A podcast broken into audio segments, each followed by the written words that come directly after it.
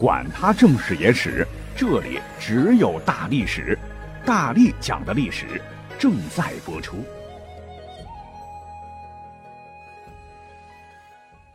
大家好，欢迎收听大历史。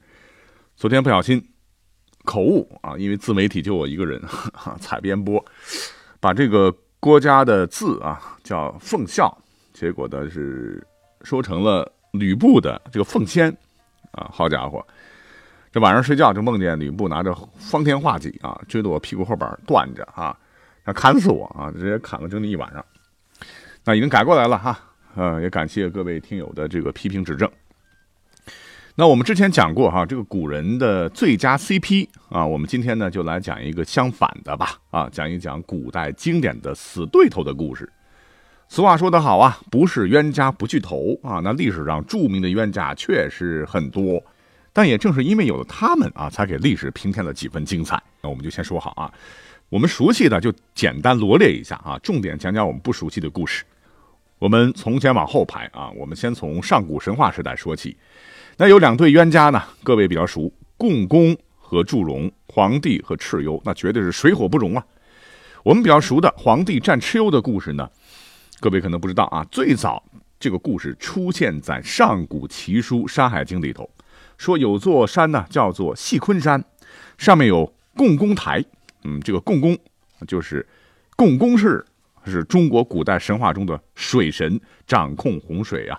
在一本奇书《列子》中就记载啊，传说这个共工呢，素来和火神祝融不和啊，因为水火不相容啊，所以导致发生了惊天动地的大战。最后呢，共工失败了，而怒触不周山。那这场战争发生之后的很久很久之后。皇帝那会儿还不叫皇帝啊，叫姬轩辕啊，因为共工台在那个地方啊，人家也算是战神嘛，所以让当时射箭的人因为敬畏共工的威灵啊，而不敢朝北方拉弓射箭。结果呢，这个蚩尤啊，就制造了很多兵器用来攻击部落首领姬轩辕。姬轩辕就派应龙啊到原野去打蚩尤，这个应龙积蓄了很多水啊，而蚩尤也请来小帮手风伯和雨师啊。利用应龙的这些水啊，纵起一场大风雨啊，把姬轩辕淹得够呛。这时候呢，姬轩辕就降下了一个身着青色衣服、名叫女魃的天女助战。女魃是谁呢？啊，相传是不长一根头发的一个秃头女神。她所居住的地方呢，天不下雨啊，于是呢，这个雨就被这个女魃给止住了。蚩尤最后被杀死了。总之嘛，这对冤家捉对厮杀，蚩尤最后败了啊，轩辕击胜了。因为大战发生的地方呢是当时的涿鹿郊野，那这一场著名的战役也使姬元轩名震当时的世界，华夏民族当时的各个部落酋长都尊称他为天子，因为皇帝者黄色的土地嘛。姬轩辕因为又有土德之瑞啊，也被尊为皇帝啊，这也是皇帝的由来。我们接着往后走啊，那第二对要讲到的历史上有名的冤家呢，便是战国时期的孙膑和庞涓。这两个人都是鬼谷子的徒弟了，但是庞涓很阴险，知道师弟孙膑的才能远在自己之上，所以在魏国啊，庞涓受了魏王的重用之后，指挥着魏军是横行中原，战无不胜。但当听说师弟孙膑下山的消息之后，就把他骗到了魏国，对他展开了一系列的迫害。挖去了膝盖骨的这个孙膑呢，最后在齐国使者的帮助下投奔齐国，被齐威王任命为军师，辅佐齐国大将田忌两次击败庞涓，取得了桂林之战和马陵之战的胜利，奠定了齐国的霸业。那第三对，其实也不用多讲啊，就是我们熟悉的刘邦和项羽啊，鸿门宴呐，楚河汉界呀，四面楚歌啊，十面埋伏等等这些经典的历史典故，还有成语啊，都是这。一对结拜兄弟贡献的啊，两个人还结拜过，可是为了江山呢，兄弟的不要啊，撕逼的疯狂啊，最后还是刘邦老姜比较辣，迫使霸王自刎在乌江边。第四对，我认为啊，应该就是诸葛亮啊 vs 司马懿。我经常看到有网友发帖啊，就是问这个司马懿这个撕逼诸葛亮谁更厉害，云云。那小说里头，《三国演义》当然诸葛亮最厉害了啊，而实际在历史上这个问题从古至今一直是争论不休啊。有人说，论智慧，司马懿不如诸葛亮；论志向，诸葛亮不如司马懿。那还有人说，论军事能力，诸葛亮可能是更胜一筹；论政治能力，则司马懿更胜一筹。云云。其实啊，有专家就说了，说天时地利人和啊，蜀国当时根本就不占优势。这个阿斗呢，又是扶不起，蜀国根本就没有前途啊。诸葛亮是愚忠，只是延缓了蜀国的灭亡。而真实的司马懿呢，老谋深算，隐忍功力非凡呐，而且教子有方，亲力亲为，为结束生灵涂炭、国家大分裂的战乱局面，让中华大地重回大一统，是有很大功绩的啊。总之吧，这两对大冤家。都是神一般的存在啊，各有各的优劣，那谁强谁弱，真的是很难分得清啊。所以把它摆出来，您自个儿来判断吧。第五对冤家呢，我要重点讲一讲啊，那就是三国时期的嵇康和钟会。嵇康这个人物可能听过的比较多，但是不太熟悉，对吧？嵇康是曹魏当时著名的名士，家境比较富裕，出身也比较好啊。更让我们气愤的是，还长得比较帅。《晋书》曾经说他颜值啊非常高啊，身高一米八八，潇洒风流，风度翩翩呐。而且不管穿什么衣服，不管打扮与不打扮，都是那样的卓而不群，引人关注啊。这不是天生 model 吗？啊，那嵇康的朋友山涛啊，曾经形容他是清醒时站如松，坐如钟，喝醉以后呢，更像玉山江岛一样美啊。这个评价太高了，除了帅。嵇康的这个文字啊，书法诗词，在当时也达到了很高的水准，是位多才多艺的全能式学者，又是当时竹林七贤的领袖人物。可是悲剧的是，他性格，哎，非常的阔达狂放啊，而且纵意傲散，对礼法之事不屑一顾，是一个不济之才。那嵇康早年呢，曾经当过曹魏政权中的中散大夫。本人呢也是娶了曹操的孙女儿为妻，曹家的女婿。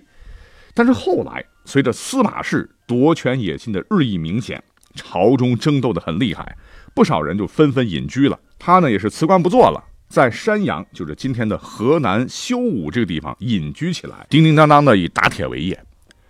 而他的这个死对头钟会呢，在魏国也是出身名门呐，是曹魏大臣、书法家钟繇之子。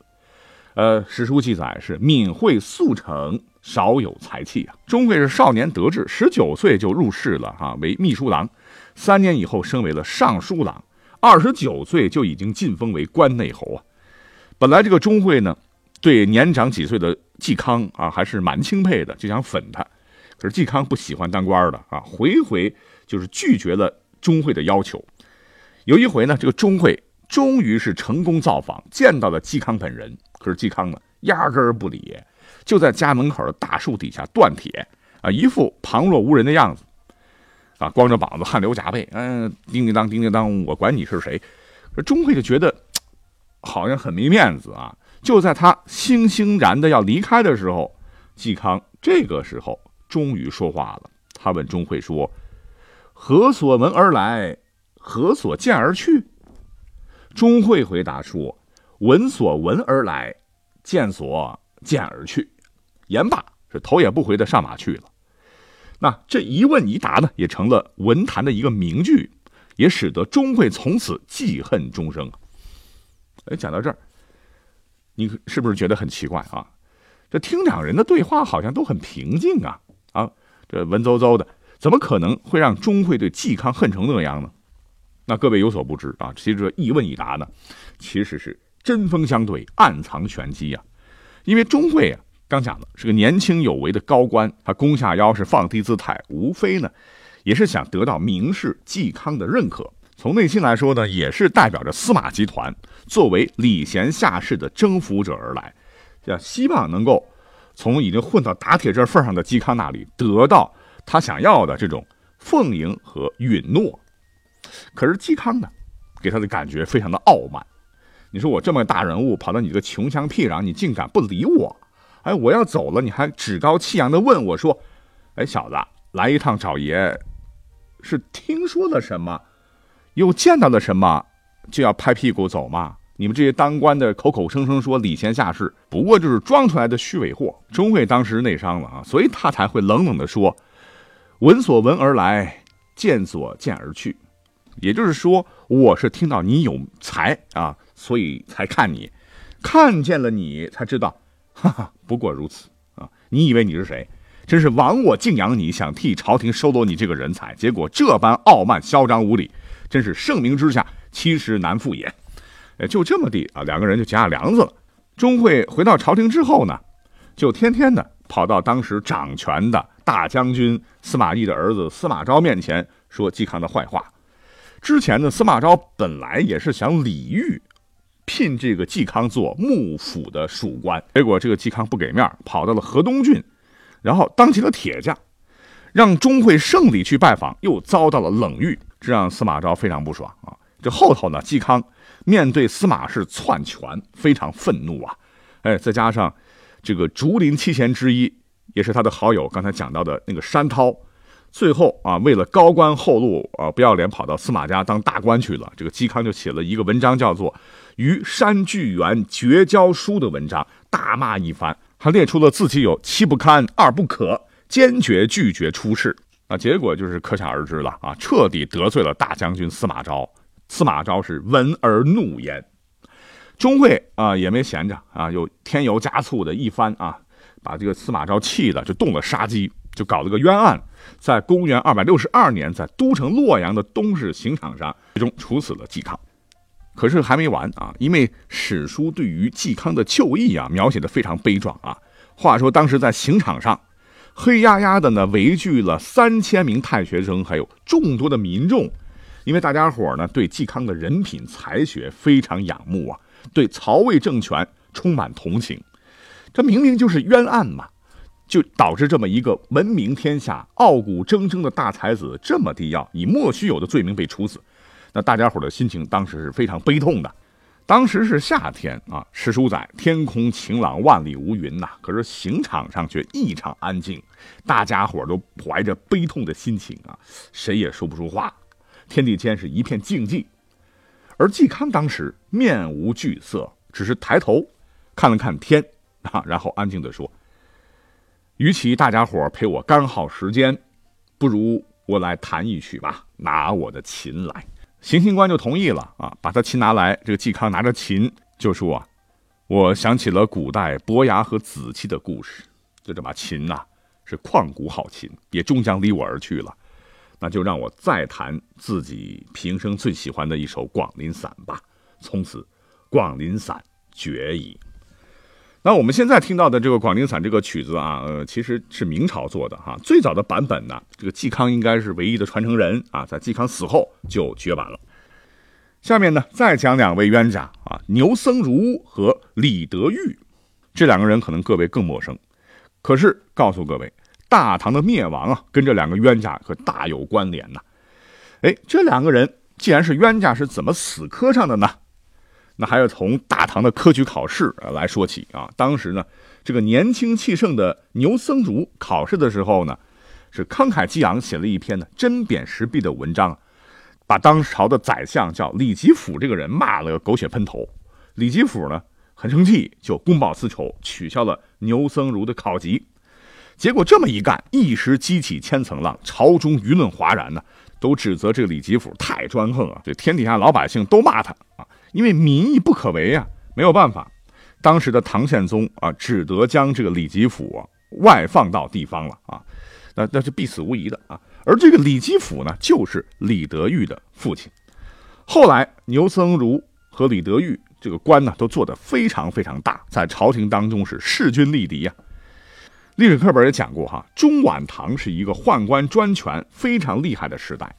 当时这个唐朝的朝廷的官员中啊，反对宦官的这些官呢，大多都被排挤，受到打击。而依附宦官呢，又分成了两派，那就是以牛僧孺为首领的牛党和以李德裕为首领的李党。这两派官员相互请压啊，争吵不休啊。从唐宪宗时期开始，直到唐宣宗时期才结束。闹了整整四十年，历史上呢也把这次朋党之争称之为牛李党争。这唐王朝经过安史之乱啊，本来还一口气儿啊，就被这么一折腾啊，也是奄奄一息了，离灭亡不远了啊。所以唐代的这个朋党之争啊，与当时的宦官专权、藩镇割据一起构成了影响中晚唐历史进程的三大历史因素。而牛僧孺和李德裕这对冤家功劳不小。那后头历史上的。什么王安石与司马光，岳飞和金兀术，李自成和吴三桂等等啊，那也是影响了历史走向的著名冤家。那么大家都很熟悉了啊，我就不再多讲了。好，今天的这个节目做到这儿啊，已经是九月三十号的晚上的九点四十五分了啊。那么很快就要到十月一号了啊，我们就要迎来超爽的八天假期。那在这里呢，我也祝各位听友们节日快乐啊！祝大家吃好喝好玩好。那大历史和您十月再见喽。